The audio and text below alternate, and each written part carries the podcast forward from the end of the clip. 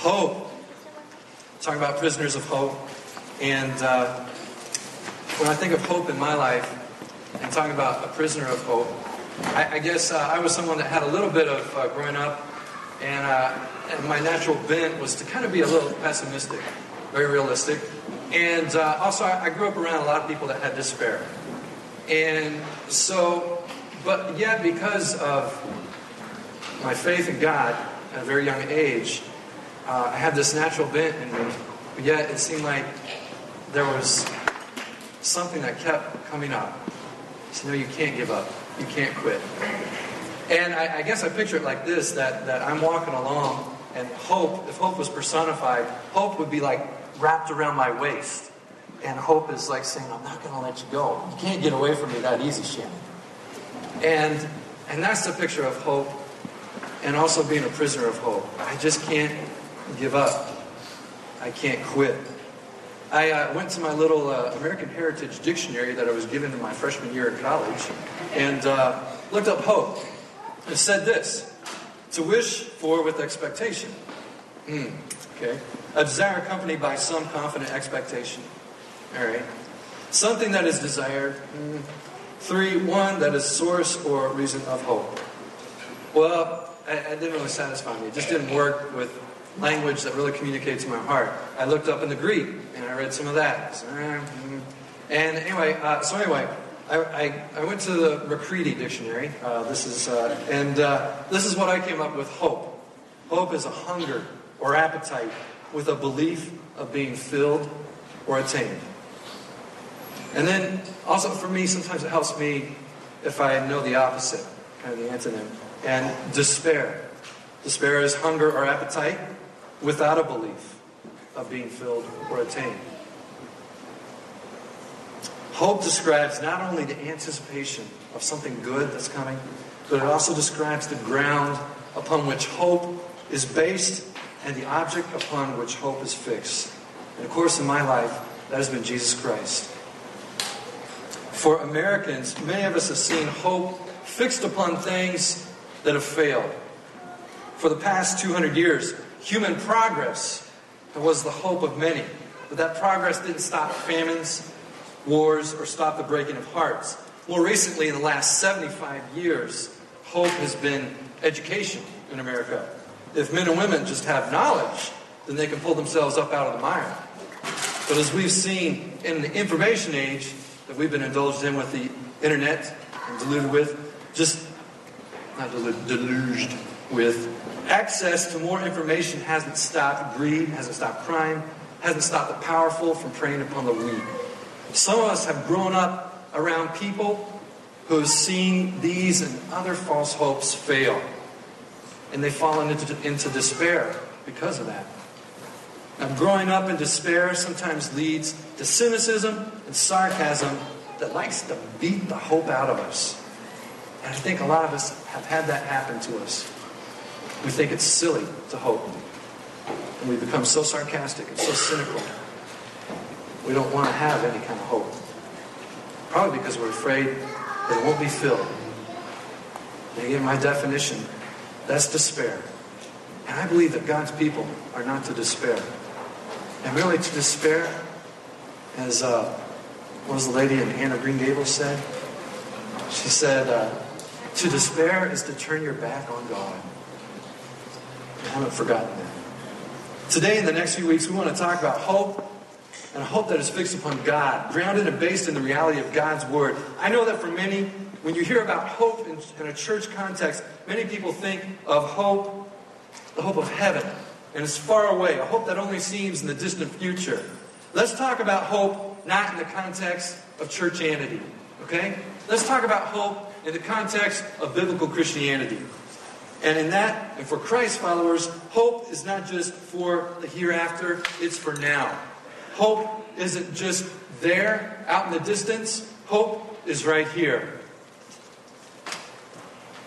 I hope that in this series, in the Prisoner of Hope series, we're going to look at four friends that hopefully will inspire you to know how to live with hope. They live with hope that is here and hope that is there and hope that is everywhere. The lives of these four friends were immersed in a hope that allowed them to be agents of change for God's kingdom. And their stories are recorded in the book of Daniel of the Old Testament scriptures. Overall, the book of Daniel shows that the rise and fall of nations are all in God's hands and that He and His kingdom is unshakable.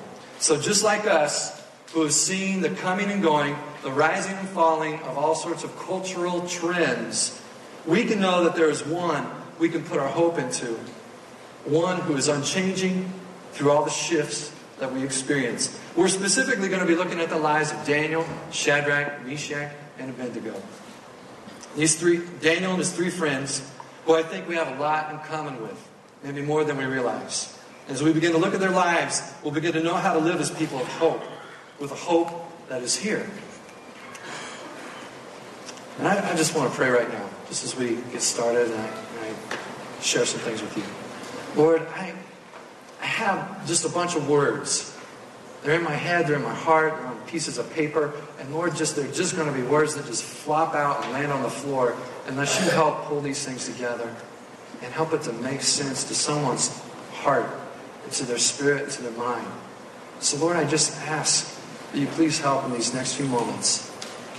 I just ask this in Jesus' name. Amen. All right.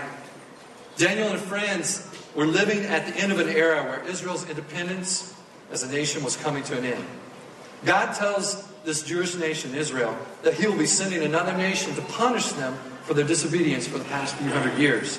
And during an invasion by King Nebuchadnezzar, all the young men of noble families were deported from, a, from the land of Israel to Babylon, the capital of Babylonia. Babylonian Empire at that time that was coming into its great strength and to its height.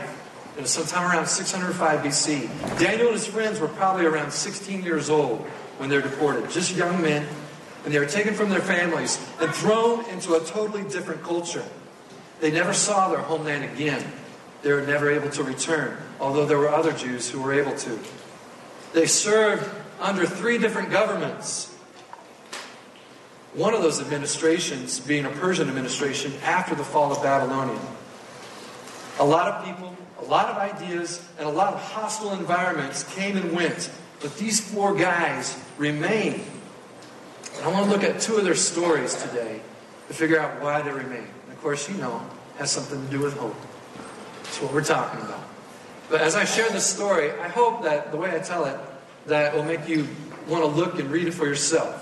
Because you'll say, man, he's making that up. That really didn't, that wasn't in there, was it? That isn't how it goes. And so I hope you will. It's Daniel chapter 1, chapter 2, and I hope sometime later this week you'll check it out. But the first story picks up in Daniel 1.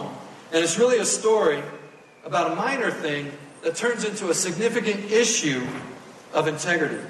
It's something that I can see many of us running into. Sometimes we look at these Bible stories as great heroics and great these great people of faith that were superheroes of the faith. But this first story I can see happening to any one of us here. So, Daniel and friends enter the Babylonian re-education program, a state-funded secular university. How many of you are in school right now? Working on a diploma, certificate, degree, something like that? Some of you? All right, there's a few. Well, pay attention because you might discover how these guys learn to live with hope in the education years. First thing that happens with Daniel and friends is that they have to go through some aptitude tests, uh, some Babylonian SATs. And Daniel and friends were naturally born with some smarts, and so they do well. And they're chosen and accepted into the king's school for a three year program. And this was all in the hopes that maybe they'd be accepted into the king's administration. And, you know, just like there are many people vying for positions in, in the latest presidential administration. So, no problem here. They whiz through the SATs, they get accepted into the school. And then the next thing for the boys gets pretty personal. As a part of the re education program, they want to change Daniel and Friends' names. And that that gets a little personal. I would, I would probably have a little problem with that. But you see, all four of them had Jewish names that gave honor to the true God. But the king's official gave them Babylonian names that contained parts of names of the false gods of Babylon. Daniel's Jewish name meant God is my judge. His new name, Belshazzar, meant Bel protect his life. Daniel's friend, Hananiah, which meant the Lord has been gracious, had his name changed to Shadrach, which meant command of Aku, a Sumerian moon god. Mishael, which meant who is God is, had his name changed to Meshach, which meant who is what Aku is.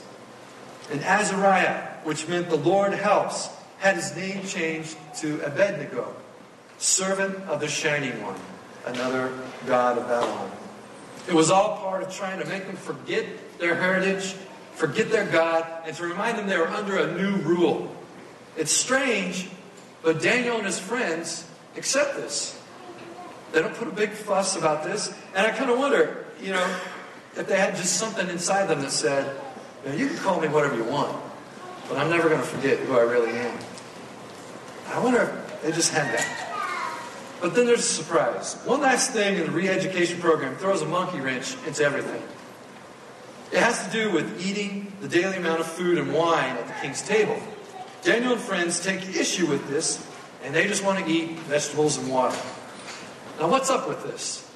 I mean, they want they went through all these major hurdles, and then we come down to this minor issue. What's the big deal? I mean, why not? When in Rome, do as the Romans do. And besides, you know, they're at school. They're away from mom and dad, and that state is really looking good. I mean, why make waves and draw attention to themselves? I mean, besides, there's really no option, right? You buck the system, and the school officials will throw you out of the program. And in truth, really, these four young men could really, I mean, the reality would be that they'd probably be executed. I mean, there was a, a no tolerance policy at this school. But for some reason, Daniel and friends resolved in their minds to keep them faithful, keep themselves faithful to God. And their faith was real. It wasn't just mom and dad's faith anymore. Mom and dad were far away. They weren't with them anymore in Babylon.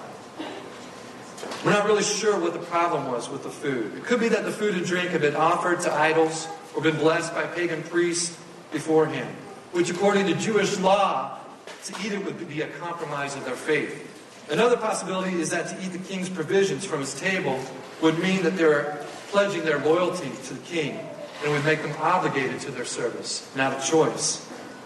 So, whatever the reasons, Daniel and friends realized that to eat what they were offered would result in defilement, and they took a stand. But because of their resolve to be faithful, because they had some moral backbone, they had a plan to present to the school officials. And this is where hope comes in. You see, these boys just didn't have a plan. They had a hope in the here and now. Not just a hope there in the afterlife. They were exiles and prisoners in another land, but even when circumstances were difficult, they didn't let go of hope. They knew that things could change, and we don't have to accept this. They were saying, they weren't saying, well, you know, if we were back home, we wouldn't have to deal with this. Wham, wham, wham, wham, wham, wham. They weren't saying that. They were prisoners of hope. They believed that things could change in the here and now. They couldn't stop hoping in the God of all nations who didn't have a problem about their location. God had it under control where they're at and where there should be. But it was he was more concerned about who they were going to be and what they were going to be. Nebuchadnezzar had some plans for these boys and what he wanted them to be. But I want you to know that God also has some plans for these boys and who they're going to be and what they're going to be. And I think this was part of the problem, a part of the test that God was seeing, what he was going to do, and how these boys were going to respond. But one thing you should know, as little boys, Daniel and his friends grew up in Jewish homes during the reign of King Josiah, who I'm sure that their parents told many stories of as an example. As a young man who grew up in evil times, he didn't grow up in a godly home. Josiah had some parents that did some pretty wicked things. But then he turned to God and he influenced the nation to turn to God. In their homes, they were taught the ways of God and how to pray. It was part of their elementary education. But when these boys were uprooted and exposed to Babylonian culture in their secondary education, Daniel and his friends didn't succumb to the culture Even though they were taken out of their safe environment and placed in hostile circumstances to their faith, basically serve the king or die, they still honored God. They lived in the world, but they were not of it. And as you read in chapter 1, you'll find that Daniel and friends didn't reject Babylonian culture out of hand. While they objected to eating the king's food, they didn't object to reading the king's books. They didn't object to listening to his instructors. And they didn't object listening to the king's ideas and considering them. The four friends were able to reject what was unworthy while retaining what was useful. One side note about going against the grain, like these guys did. Daniel and friends didn't function alone. I know some of us who have a real desire to go against the grain. We like to do it in hero style, American cowboy style, independent, all by myself. I'll do my own thing. I'm my own man. Tell you what, I don't think that's going to work in the long run. It might work for a little while. And Daniel and his friends knew this. They didn't function alone, but they acted in partnership. Daniel was definitely the spokesman and leader, but they were a team. Some of us would fare much better if we had some comrades like these guys. Well, the story ends well. Hope allows the young men to see a creative alternative to their superior's command. They say, hey, how about 10 days, we'll do our diet, vegetable and water, and at the end of the 10 days, you see how we do. Now, the guy who was over them was saying, man, if I, you know, if I do this, man, the king's going to have my head. I'm supposed to make you guys fit and looking good. So I said, 10 days, just try it. And for some reason, this guy who's over them, their superior, says, All right, we'll try it. Maybe in other circumstances it wouldn't have worked. But these young men had hope in a God who could change things in the here and now. They were able to meet the authorities' needs while still maintaining their integrity. I know sometimes as Christians we, we kind of get in this, um, what do you call it?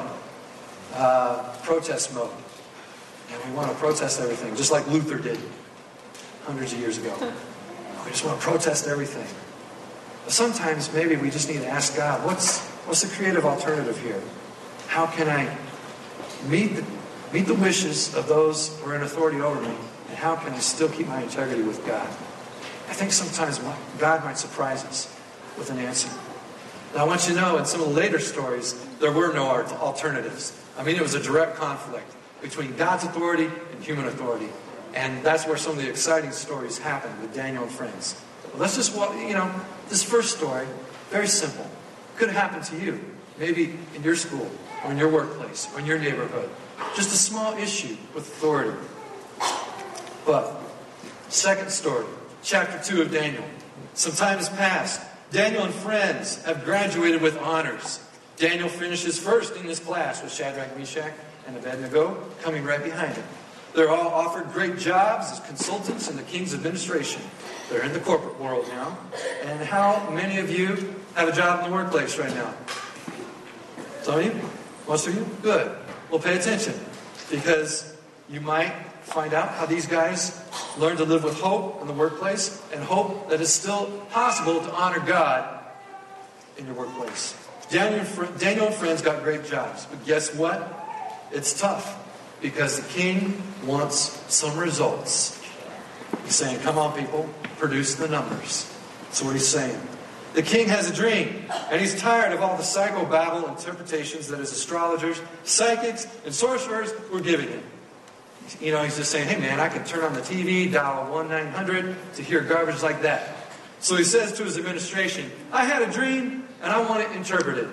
But I'm not going to tell you the dream because if you guys are for real, you'll be able to know what I dreamed. So tell me the dream and interpret it. And if you don't, I'm going to kill all of you. I'm wiping out the whole administration, starting over new. Sometimes I wish that could happen. Um, so, all the Babylonian advisors told the king what he asked was impossible because only the gods could reveal that kind of thing. The king was so furious, he ordered the execution of the whole administration. Now, Daniel and friends, being freshmen in the administration, had held back at first. But now something moved them to step forward. Hope in a God who could do something about circumstances in the here and now. Their hope was for here and now, not just there in the hereafter, after they had been executed. A hope that is only there would look at the situation and say, eh, I guess that's it. Nothing we can do. Nobody can do what he demanded. We're all going to die anyway. Might as well be now. Looks bad here right now, but I'll just keep my hope looking forward to heaven. That's what a hope that's only there says. You know what a hope that is only here says? Hope that's only here says, there's nothing beyond this life worth looking at forward to. So let's do whatever it takes, no matter who we have to step on to get there, no matter what we have to scheme or what principles we have to break for the sake of here and now. Because this is all we got. But a hope that is here and a hope that's also there at the same time says, you know what? There is a way God can make for us. I don't believe that He's done with us here yet. Let's take our stand. And if it ends up being the finish of it, of us, and it is the end, then so be it.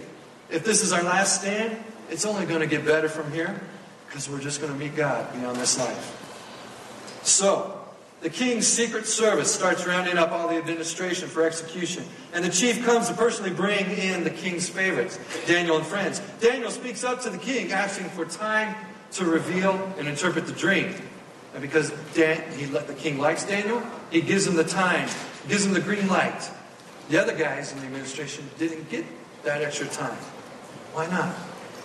Maybe God was working some circumstances for him.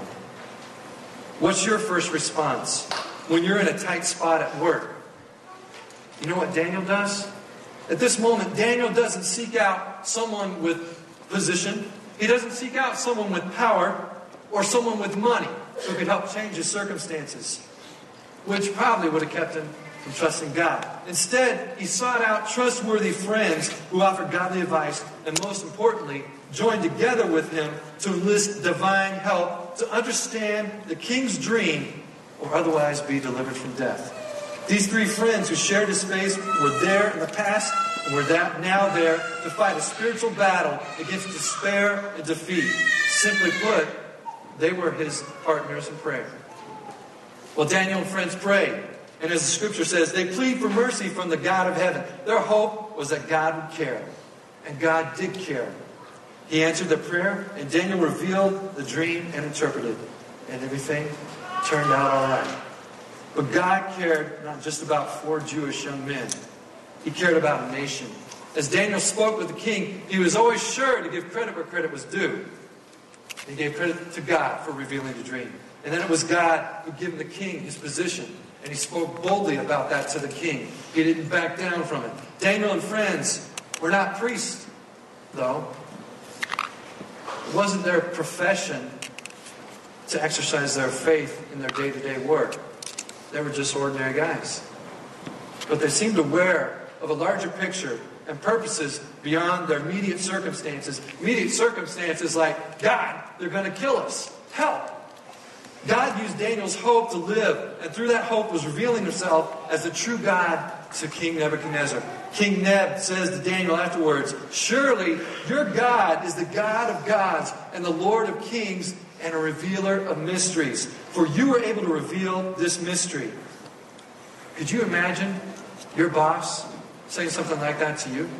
Some of your coworkers, maybe some of your employees, maybe some people, some friends at school, your teachers. Some situation arose, and they were able to see God working through the circumstances and acknowledge that He was great and good. And they said something like that?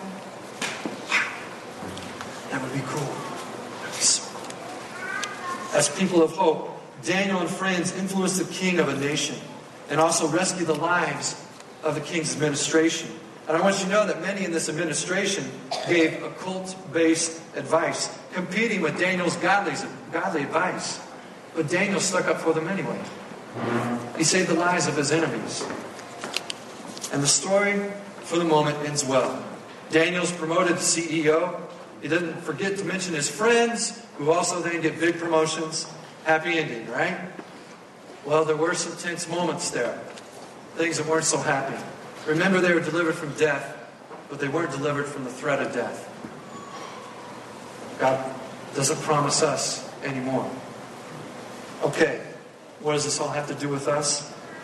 God's people are to be a people of hope, not despair. How did Daniel and friends hang on to hope when they were in a place that they didn't want to be? Their identity and heritage is being stomped on. They're educated in a secular school that's working against their beliefs. They're working in a hostile environment to their faith and having their counsel frustrated by competing coworkers. How did they remain people of hope in the midst of all that?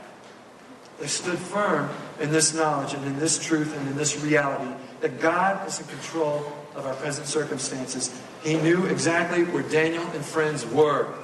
He hadn't forgot their address, and even in the midst of punishing the nation Israel, God still cared for individuals within that nation like themselves. Daniel and friends' strategic placement is a reminder that God never leaves himself without a means of accomplishing his purposes. He has a way of placing the right person where we would least expect it. Maybe he's got you placed at a certain school, a certain neighborhood, a certain workplace to be a person of hope for here and now.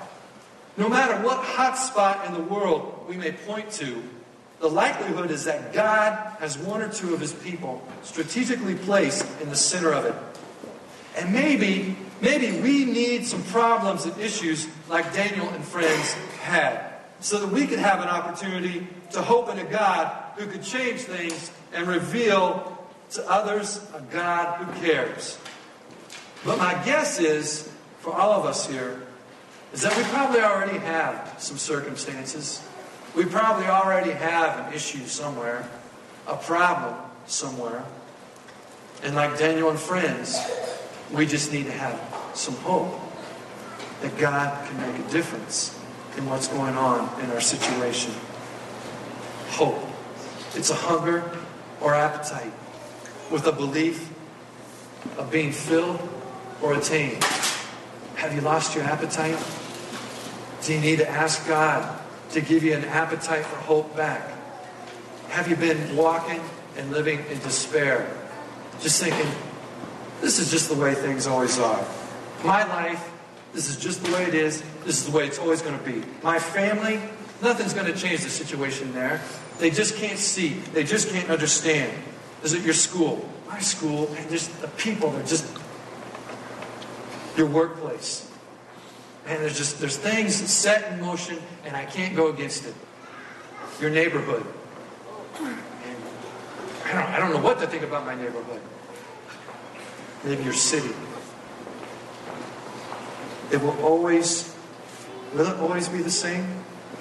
Or can it change? Can God change things? Have you ever imagined things better? Can you try? Can you hope for better? I hope things are better than they are now. I look around, and there are things I can be thankful for and grateful for. But I hope things don't stay the same. I hope they don't stay the same for this city, for my neighborhood, for this church, for my family, for the people I know, for the people I work with. My hope is not just out there. My hope is right here, right now. And that's the God I pray to. And it makes a difference in my prayers when I'm a person that has hope. Because I'm talking to a God has unlimited resources, a God who is great, meaning he can do anything, and he's a God who's good, that he actually cares about me, even though there's this whole gigantic universe that he's got working. He can look at the minute and the tiny, and he can look at my situation. And I want you to know he can do the same for you. And I hope God will re-engineer re-engineer your view of him. And that you'll begin to see him as a great and good God. And that he'll start renewing your hope. That things don't have to stay the same. Let's pray.